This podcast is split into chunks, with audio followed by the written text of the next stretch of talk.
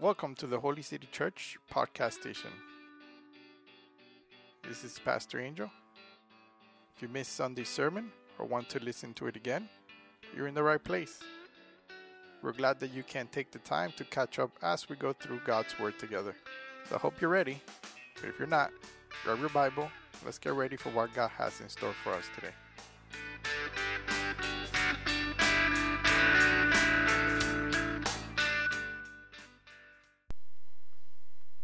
Okay, so we're gonna continue. We're gonna look at the last chapter of First John. We're gonna look at chapter five. We're gonna specifically focus on verses one through five. So join me there, and as soon as you find it, go ahead and stand with me, and we'll read it. First John chapter five. We're gonna look at verse one through five. I made an attempt to do more than just that, but I couldn't get past verse 5. So we are going to continue the rest on Bible study. Now we would have not left today.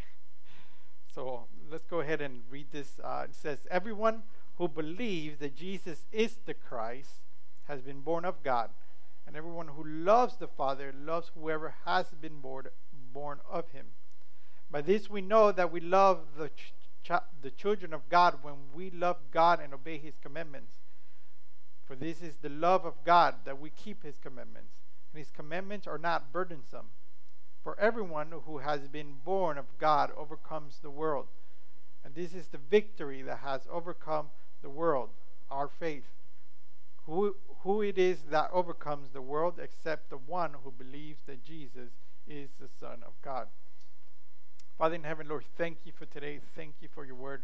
Father, thank you for everything you've done for us, Father. Thank you for allowing us to be here, to be able to listen to your word, to be able to worship you, Father. Lord, as we continue, we just I just pray that you soften our hearts and open our minds, Father, and convict us with your word. Not only that, Father, give us hope with it, Lord. Uh, we pray that whatever words that are said are yours and not mine. And in your name we pray.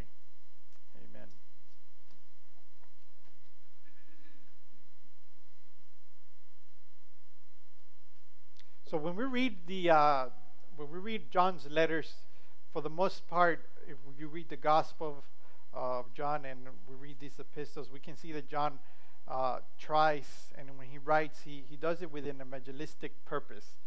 Uh, and ultimately, his purpose of writing is to draw people to Jesus.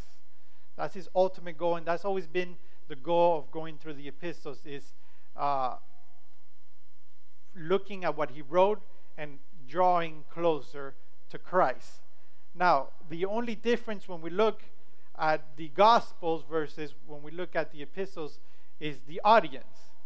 We see that the audience in the epistles are those who already believe in Christ. So we're not talking about those who are, are, are, are non believers, specifically focused on those who already have faith. And the reason for that is so they can have assurance and understanding of what Christ has done. That is his ultimate focus. And you can see this. Uh, that's why he says that on verse 13, where he writes, I write these things to you who believes in the name of the Son of God, that you may know that you have eternal life. So basically, even if we already believe, John wants his audience to know that they are assured by their they're assured of their eternal life.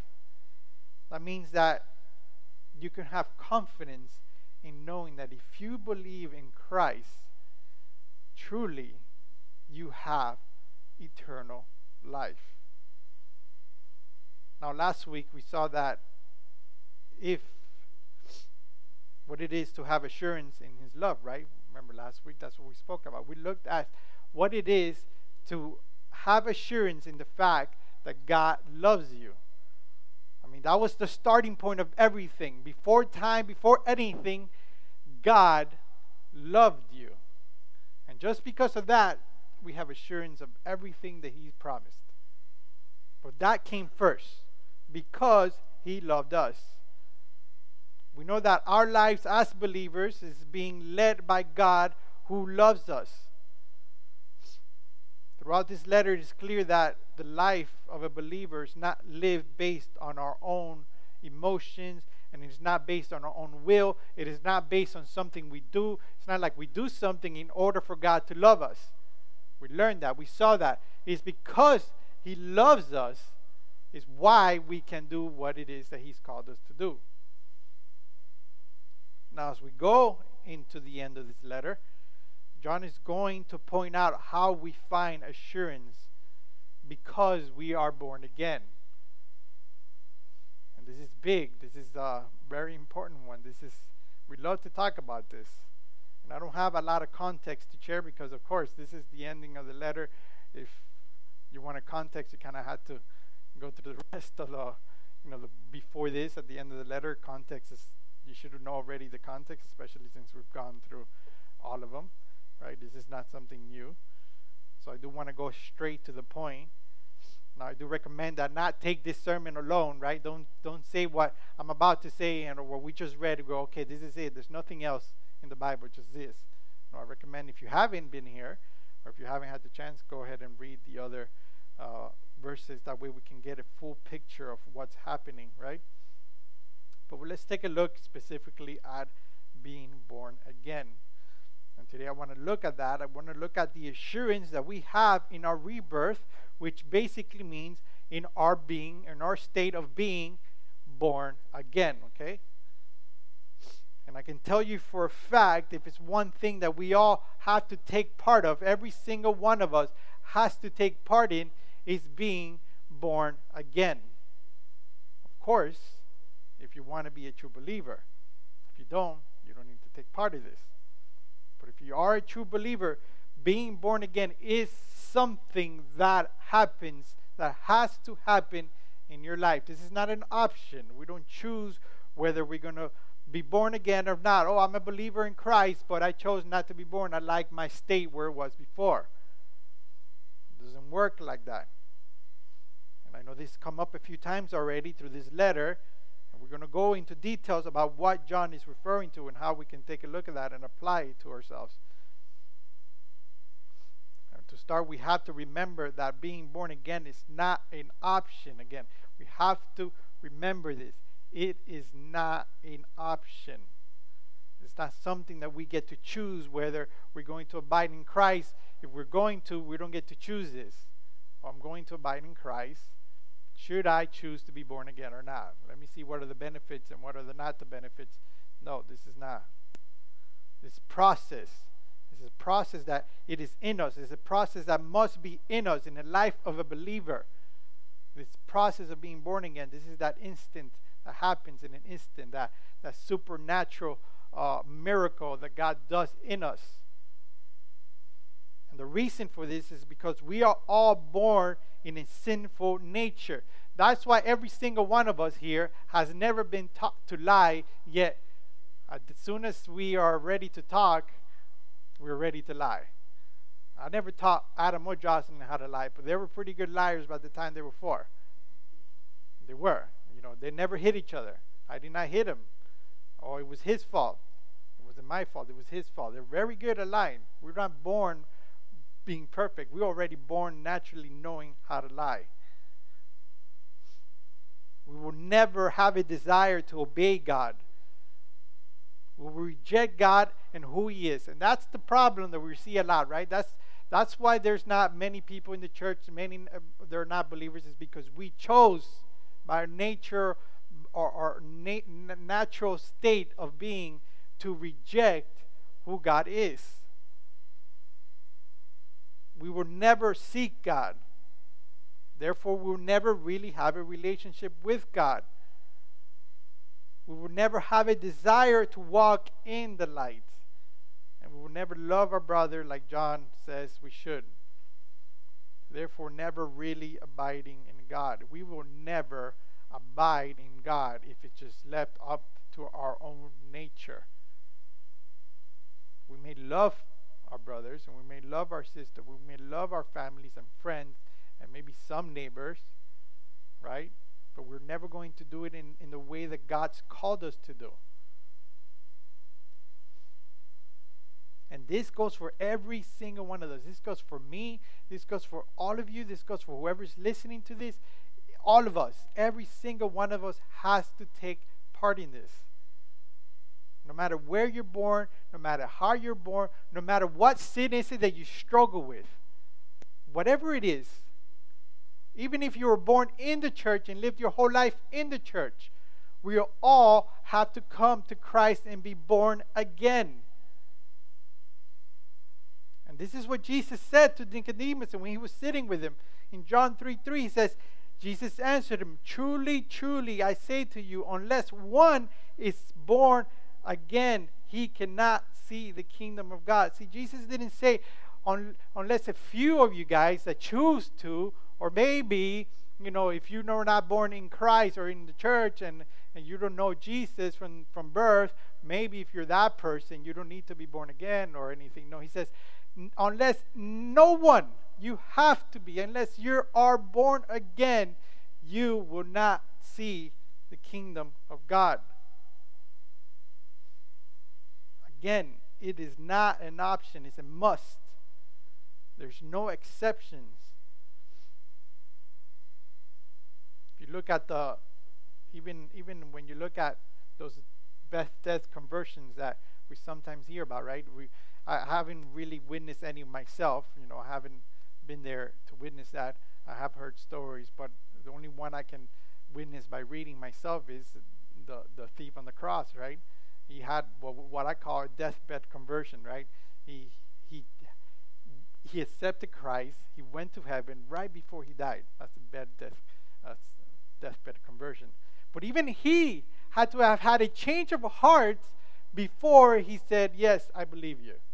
Even he, at that moment, had to had a change of heart. Even if we didn't see the process throughout his life of of what you're going to see later, right? We're going to talk about specific how the outcome of that, what it looks like, even though we didn't see that, that man in that cross had to had a change of heart.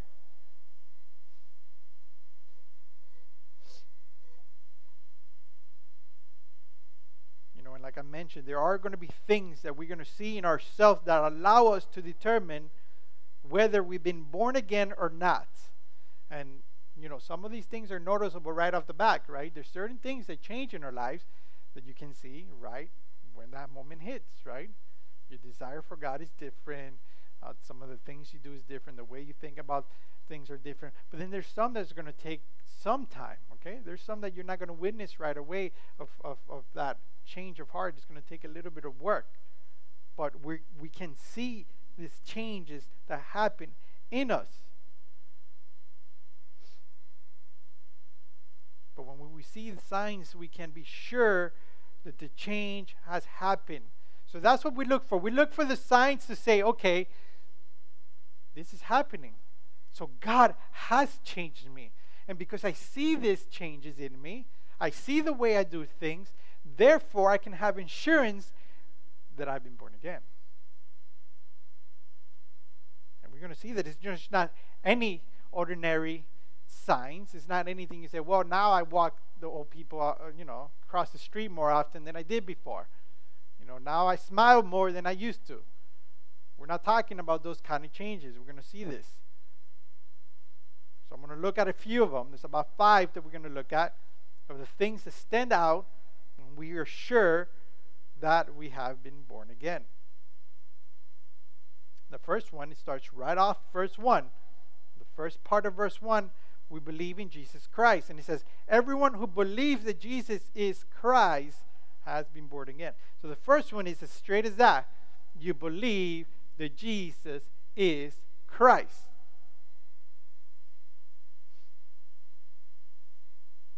And we have to understand a few things about this statement, right? Because there's one way of believing Christ and there's another way of believing Christ. And we've, we've talked about this before we've talked about this in many of our conversation, you know, we have to believe that Jesus is your Messiah. It is not a Messiah. Okay, there's a big difference between the Messiah and a Messiah. It's two different things. There's are many believers, right? Many believe that Jesus is a Christ spirit type of Messiah, right? That means that Jesus, all he was, was just a messenger. He was just like every other claim to be, every other religion claims to have their own Messiah or prophet. Jesus was just a prophet. Jesus was just a Messiah, right? Buddha was a Messiah, type of Messiah. He, he brought that, right? Uh, Muhammad is a type of Messiah, right? They claim that Muhammad is the Messiah, right? But we never say that he's just a Messiah. We say that he is the Messiah. He is the only Christ. He's not among many other Christs. He is the only Christ that there is. We also have to understand we don't believe Jesus is the Messiah to then be born of God, right? This is not, okay, you know, let's believe in Christ. That way Christ then changes us. He changes our hearts because we first believed in Him. No, it's the other way around. And this is the assurance. This is assurance at its best because the new birth will guarantee something that you will never be able to do if you don't have a change of heart. This is, this is where the assurance comes in. The fact that He changed your heart before you did anything. So if God is perfect, God is, does everything the right way, that means when He changes your hearts, He's not making a mistake. He's not saying, "Oh, I changed his heart, but later on, eh, I'm gonna change it back." Doesn't make mistake. That's assurance, and when your heart is changed, you will confess that Jesus is Lord. And again, when John says that he's, when he says that believing, when he makes that statement, believe, is more than just the intellectual belief. Because the demons believe, but what does the Bible say they do? They tremble. The demons believe, let me tell you, the devil himself knows the Bible better than us. We can all sit here and and get this and understand this 99.9%, but he knows 100. He knows it better than all of us put together. But you don't see him, you know, with a change of heart. You don't see him confessing that Jesus is Christ, right?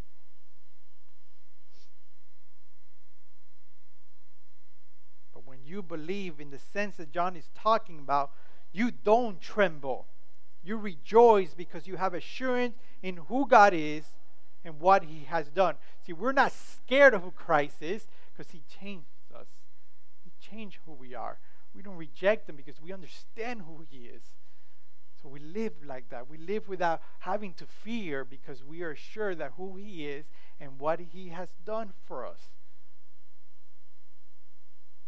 And let me say something before, uh, let me say something that, that I think many forget.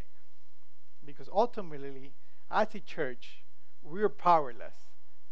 None of us has any power or control of anything on our own. The power comes from who Christ is. It comes from the fact that he is a triune God. The fact that he his deity is makes him who he is that's where our power comes. Because if God is Jesus is not God and God is not who he is, again, having a change of heart means nothing. If God is not who he is, if God is not who he says he is, all this is nothing.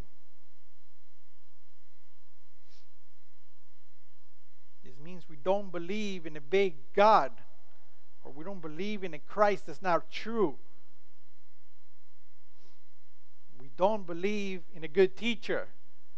We don't say, oh, Jesus is just a good teacher. That's not what we believe in. We believe in a specific, historical, proven, and a real Jesus. A Jesus that was real in person. He was there, he was real, he lived, and he made some claims, and he proved those claims by coming back from the dead. I mean, if you wanted to disprove Jesus as being the Christ, all you got to do is disprove that he didn't come back to life. That's all. Because then that means he's a liar. If he's a liar, he's not God. Right? because we are born of God, it will reveal our true belief.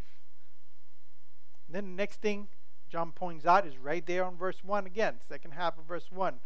We will love God and love those who belong to Him. Where it says, And everyone who loves the Father loves whoever has been born of Him. There's a reason why John emphasizes through this whole letter the love we should have for our brothers and sisters. And that's straight as it can be because anyone who has been born again can be assured that they will love the Father and they will love the brothers and sisters.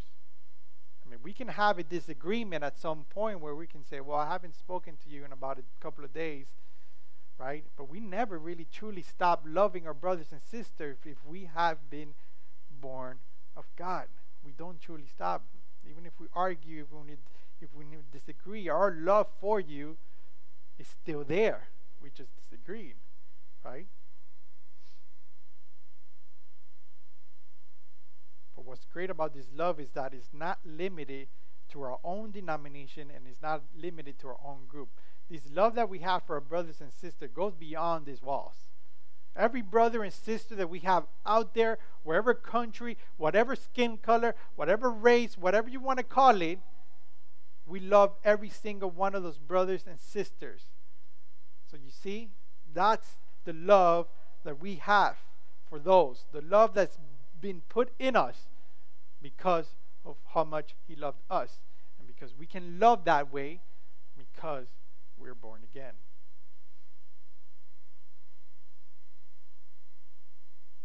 And then the next thing you see, yes, I went through those pretty quick because we kind of looked at those already. Uh, we're going to see one more right on verse 2. Okay, I have five. This is the third one. So if you're counting to see if I'm almost done, we're on the third one. Right? Verse 2. By this we know that we love the children of God when we love God and obey his commandments. So here's where things starts to get a little bit sticky, right? Today we walked in and the floor was all sticky because there was beer outside. So this is where now it starts to kind of, you know, get us a little bit because the rest is oh, okay, yeah, I can. But here, here's where it starts to get a little bit tricky, right? That we will love God and we will obey His commandments.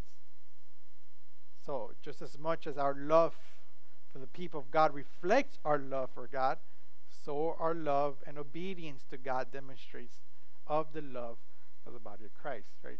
We have to have an obedience to God. We are truly changed, if we are truly born again, we're going to obey His commandments. This means if you have been changed, you will be obedient. I mean, it may take some work, okay? It may take some fighting, some spiritual fights, because there's certain things that we don't want to be obedient to even then, and it's going to take a little bit of fight in us. But you will have a desire to do the commands of what God has commanded you to do. Even if you fight, even if you're in that battle, even if you're in that struggle, man, I want to do what God asked me to do, but my flesh wants to do something completely different. Your desire to want to do what God is asking you to do it's what matters. Course, if you're saying I have this desire but you're constantly not doing, you really don't have a desire.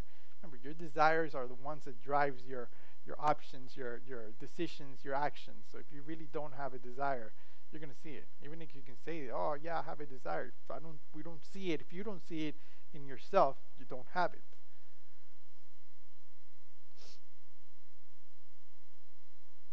And we'll have this desire because when you are changed, it is a real change. It is a real change. You're not going to say, "I want to do something," and really not mean it. You're going to really want to follow His commands. And because you really love God, you will obey, but not out of something that you do to get something from God. Is you're going to obey because of who God is. You're going to obey because of what He did. That's what we obey. We don't obey because, okay, if I obey God and do what He says, that means He owes me something. So if He owes me something, that means uh, He's going to have to pay up sooner or later because God, right? He's going to pay up. No. Because the fact that He loves you so much and He changed you to want to love Him, you're going to want to obey His commandments. It's like when you love someone, and I, and I know all of us here love someone to a point that we do whatever we can for that person, right? Whether it's a brother, sister, girlfriend, boyfriend, wife, husband. We all have. And we will do anything for that person, even if it's just out of butterflies in your stomach or you don't know any better. Right? You're growing up, you're a teenager, you think you're in love. You're really not, but you think you are. You're still willing to do whatever. You're still willing to do whatever for that person because you love them. It's the same thing. You want to please God because you love God so much, therefore you want to please Him. Right? That makes it clear that no one who says, I love God, yet walks in a lifestyle of con- consciousness, conscience of disobedience, whoever walks in that life and says, I love God, is like a believer who says, I walk in fellowship with God, yet he walks in darkness. He is a liar. He is a liar. Anyone who says, I love God, but does not want to obey God is a liar.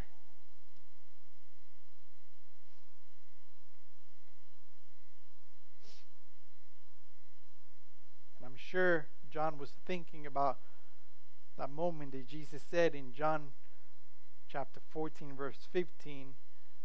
And this was very short, but very to the point. If you love me, says, if you love me, you say you love me, then you keep my commandments. And this week, Adam was like, I told Adam not to do something. He was like, Daddy, I love you. He didn't want to do it. It's like, Adam, you need to, no, but Daddy, I love you. Adam, if you love me like you say you love me, you're going to listen to what I'm telling you, right? Same thing. If you say, Oh God, I love you, then listen to what I'm saying. Listen to what I'm saying.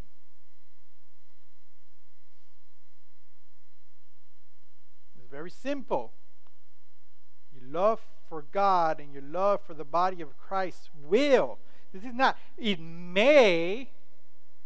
No, it will. That's the assurance that it will happen. You will love those who He loves. You will obey His commandments. And then if we look at this, right, and, and because of this, because we're going to want to obey His commandments, we look at the fourth point, which is in uh, verse 3, where it says, For this is the love of God that we keep His commandments, and His commandments are not burdensome. So we will find His commandments not to be burdensome. And I know this is big because I know this is tough. A lot of things that Jesus, a lot of instructions, right? A lot of things He says, a lot of commands He says are hard. They're hard to follow. They're hard to agree with. You know, and that was Jesus. If you really look at everything that God mentioned through all the scriptures, even whatever we just read the last couple of weeks of whatever John wrote in this letter, it's hard.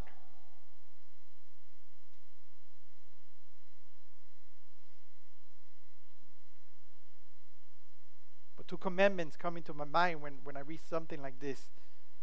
And it's in Matthew 22, 37 and 40, where it says, Love the Lord your God with all your heart and with all your soul and with all your mind. This is the first and greatest commandment. We all know that's super hard, almost impossible. And if I would say impossible. But then he says, and the second one is like, love your neighbor as yourself. Well, that's impossible, right? Because we all got that one neighbor right? That is like really hard to love. But he says, all the law and all the prophets, all sorry, all the law and the prophets hang on these two commandments. So these are commandments. These are the top two commandments. So if you love God, you're going to follow His commandments. And going to say, well, God, that, that's pretty hard because, man, my neighbor keeps parking in my space. And I'm so fed up with it, right? You're not going to find that to be burdensome. You're not going to say, um, this is too hard for me. I don't want to do this. You know, many many Christians feel very uh, they they feel very burdened by these commandments, especially the second one. Because can you believe that my love for God is measured by my love for my neighbor? Can you believe that? You're saying, "Well, I love God and my whole I'll give up my whole life for God." But you can't even give up your parking space for the neighbor. I'm not saying go ahead and give it to him. It's yours, right? You shouldn't take it without permission. But if you can't love your neighbor, you can't love God. And that is a lot. And there's also that pressure that comes when we read a letter like like we're reading and John says, if you say you love God but hate your brother, you're a liar. No one likes to be called a liar. So I can feel this pressure where you're saying, man, I don't want to be known as that liar who constantly claims to love God, but then look at what I'm doing. And people are going to think I'm a liar. It's a lot of pressure. And then we think about when Jesus commands us to take up our cross, and when we're constantly being commanded to live contrary to how the world lives. I mean, this is what God is asking us to do. Picking up your cross and following Christ, even if it causes your life, that's a burden. That's tough.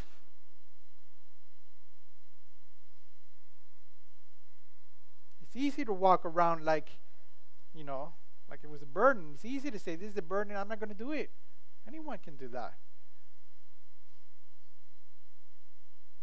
But do you know what John is saying? That because we are born again, we are given new hearts and we will have a desire to please God, and therefore we won't find these commandments to be of burdens. We will not hate to have to love our brothers and sisters.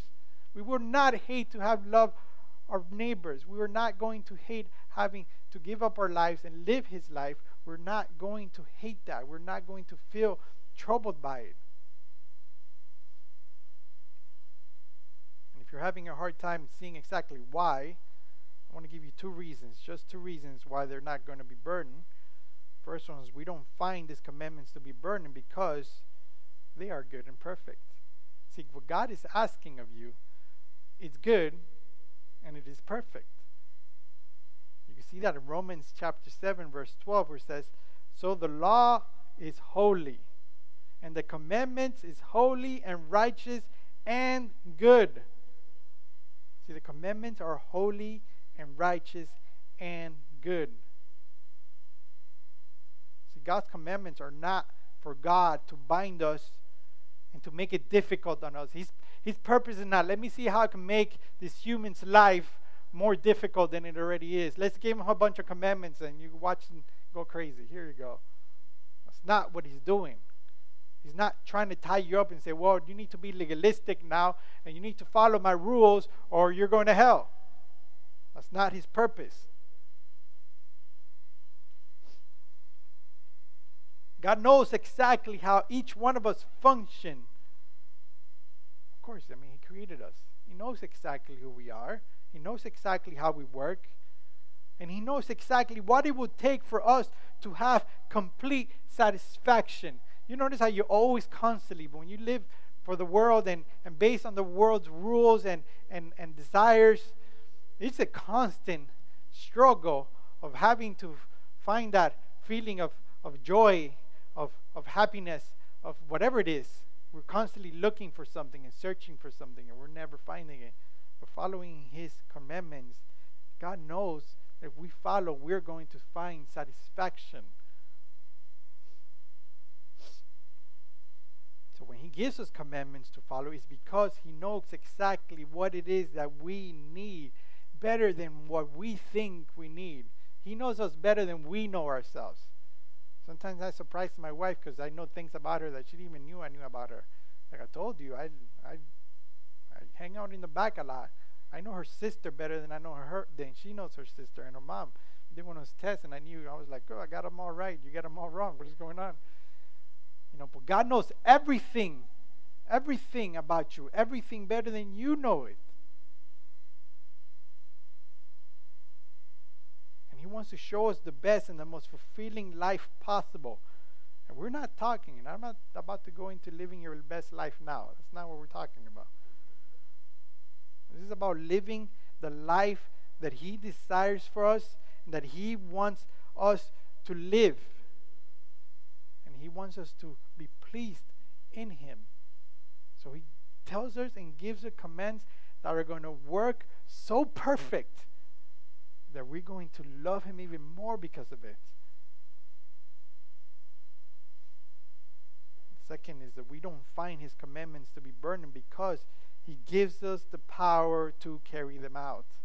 And this is this is important because we sometimes think that we have to do this on our own, in our own will. We should we should go out there and love everyone because we should do it.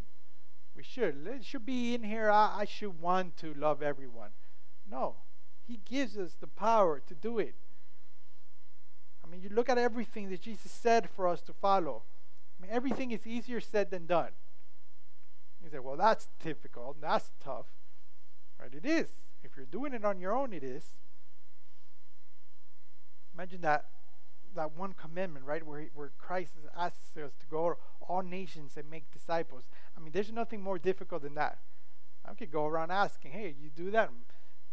Typical excuse, and you know, I'm, I'm not very good at talking to people, and and you know, unless unless the conversation comes up, you know, unless he asks me a question, I, I don't know how to start a conversation. It's always an excuse of how not to carry that out, right? But whatever it is, whether it's to love your rude neighbor or to go and preach the gospel, He gives us the power to do so. It is not in our own will and in our own flesh to do it. He has to give us that power to do it.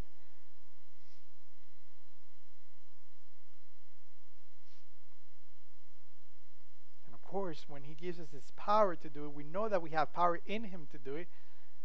We don't look at this commandments to be a burden. We're like, great, now I got to go talk to this guy. No, we don't feel that way because he knows, yes, he's going to give me the power to talk to this guy. I mean, these commandments are good and perfect. They're, they're literally the solution to the world's problems. I mean, if you really think about it, if you really look at God's commandments and you go through all hundreds of them that there is, because the Bible is every page has them, right? If you look through them, if you really look at everything that Christ has said, that God has, has revealed in His Word, we can really see that it is exactly the solution to everything that's happening in this world.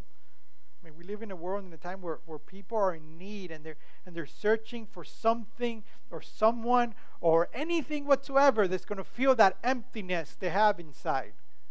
Right? We, we know this, especially during this time. That's, we, that's the one thing I noticed the most about this whole pandemic thing. People are empty inside and they're n- looking for something to fill in that emptiness they have in their soul. People are having difficulties finding their purpose. And, and when somebody has this, it, it gets to a point where somebody has so much difficulty finding their purpose, and what does it usually lead to? You know, taking their own lives. Suicide rate is levels levels higher than, than anything. Never seen suicide rates so high. And I know I sound like Trump when I say that, but I don't have statistics. I mean, I've said it before. You can look it up in Google. Right? You look, Google it up. You can find the statistics. It's high. It's really high. People are looking for someone who, who can step in and take control. I mean, Trump is in the hospital. Everybody's freaking out. It's like, oh, uh, Trump is in the hospital. Everything's going to fall apart. People are looking for a leader, for someone to take control of everything. And we all got problems. Every single one of us got problems. Guess what? We have the solution.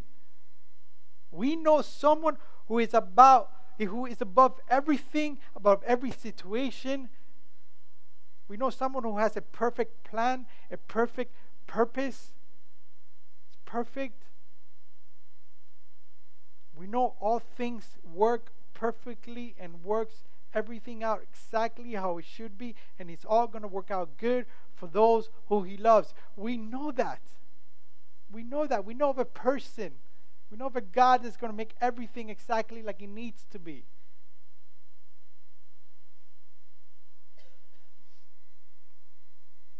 We know of someone who can we can trust that's never going to let us down. And, and, and when, when you know something like this, just that alone gives me the confidence to know whatever He's asking of me, it is good. I know that for a fact that he, I trust Him because who He is, that whatever He says for me to do, I'm good. I will do it. Not, maybe not be easy, but I'm not going to do it. Uh, I can't believe I'm going to do this. No, I will have a desire to want to do it, and I'm going to do it.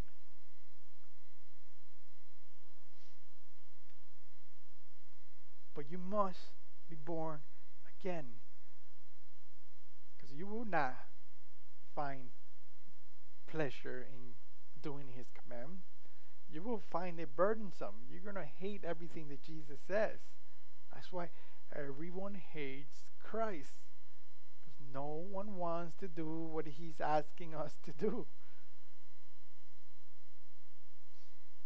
Lastly, last point see in verse 4 where it says, For everyone who has been born of God overcomes the world. And this is the victory that has overcome the world, our faith. So, lastly, we will overcome the world with faith. If we are born again, we will overcome. And John tells us this, this principle that is very simple but yet powerful. I mean, so powerful. And this is one of the most assuring thing, one of the most assuring words that I can ever hear. Because we all know that the world's going to try to break us. They're going to try to humiliate us. We know that. Look at this guy believes in God he's never seen before. Look at this fool. You know, this world's going to take away that freedom for it to be so easy to obey his commands. Because now he, God tells us we do. No problem. Everybody understands, oh, he's got a God, he's got to listen to him. But this world wants to take that from us. Where our commands the commands he gives us is going to be hard for us to actually do. You know, we, we, we also live in a world and, and, and we live a life that's constantly in a spiritual battle, right? We're constantly battling something. We have a constant rejection, right? Even from our own family and friends are constantly rejecting who we are because of what we believe. Oh, I don't want to don't invite the Christian over to my party. Know, the Bible is clear that we will have trials and tribulations. We will be persecuted. But John is telling us and assuring us that because who God is and what He's done in our lives, there is nothing in this world that will ever defeat us. There's nothing in this world that's going to defeat us matter what's happening, if you are born of God, you will overcome this world. So, how is it that we can be overcomers in Jesus? Again, it's not because of what we do or what we say, but it really all comes down to who Christ is and who we are in Christ. We overcome because we are born of God. And we see this by looking at what Jesus did. If you look at John 16, 13, it says, In the world you have tribulations, but be of good cheer. I have come, I have overcome the world. So, because Jesus has overcome in the world, if we abide in Jesus, who has overcome the world, we overcome the world. And then we do this by walking in Jesus. First John, if you go back, First John chapter 2, 13 is I write to you, fathers, because y- you have known him that is from the beginning. I write unto you, young men, because you have overcome the wicked one. You know, as we walk with Jesus and grow in the walk, as we get closer to Christ, as we walk more with Christ, we will overcome all these spiritual enemies that come at us, all those false prophets, those antichrists that will come to us. We will overcome those.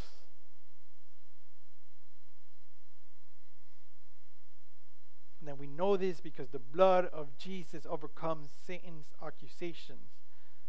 So no matter what happens, if we have a, a special place in the world that is to come, no matter what happens, there is a special place that we will live in when all this is gone. So you think, well, you know, this person was battling that spiritual fight and he went to prison because he believed in Christ and he died. He got shot and killed because of what he believed in. He got his head cut off. If you're living in, in, in, in the other side of the world or your family, everybody died and got burned up in the church. How did they overcome? They all died. See, our price is not here. We don't overcome by what we accomplish here. We overcome because where we're going to be in eternity. That's the accomplishment. That's how we're going to overcome this world because this world will pass, He will not pass.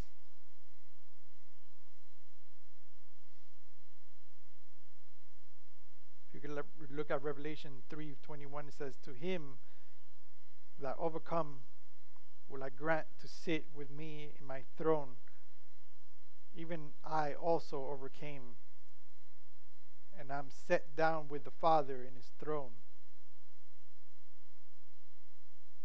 I mean, what greatest assurance we have in the fact that we are born again. Because when you are born again, there's not a mistake. You're not going to be unborn.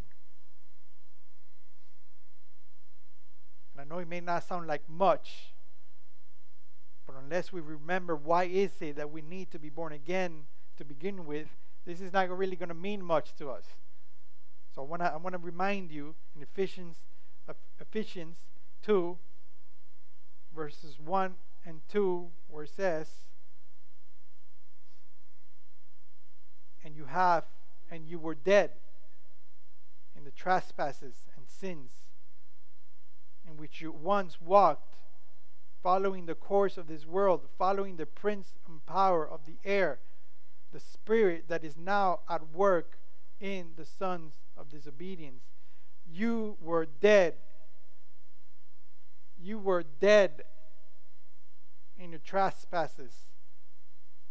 See, the moment in Adam and Eve sinned, the moment they took that bite, that moment, everything changed we all became spiritually dead. And that also brought in physical death. But we became spiritually dead. You know, death was brought into this world. And then all of a sudden, we're rebellious against God. So we are all spiritually dead already. You didn't become spiritually dead when you decided one day not to obey. No. From that moment, we have all been spiritually dead. All of us, even before we were born, we were already spiritually dead. And there's no way that we can bring ourselves back to life. But understand this because of his love and his sacrifice, he gave us a new life. He gives us a new birth, and he comes with a new heart.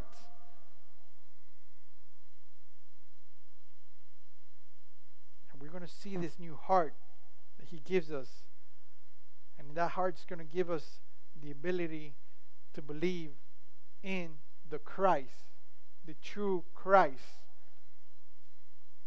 We'll have the ability to love God and love His people. We're going to have the ability to obey God. We're going to have the desire to please God.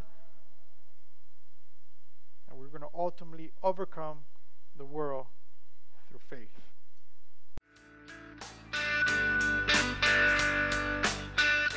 Hope you enjoyed this week's sermon. If you have any questions, would like to connect, or listen to our library of sermons, jump right over to our website at www.holycitychurch.us. Again, we want to thank you for listening, and remember, this podcast is not intended to replace your time at the church. So we hope you have a blessed week and talk to you again next week on Catch Up with Holy City Church.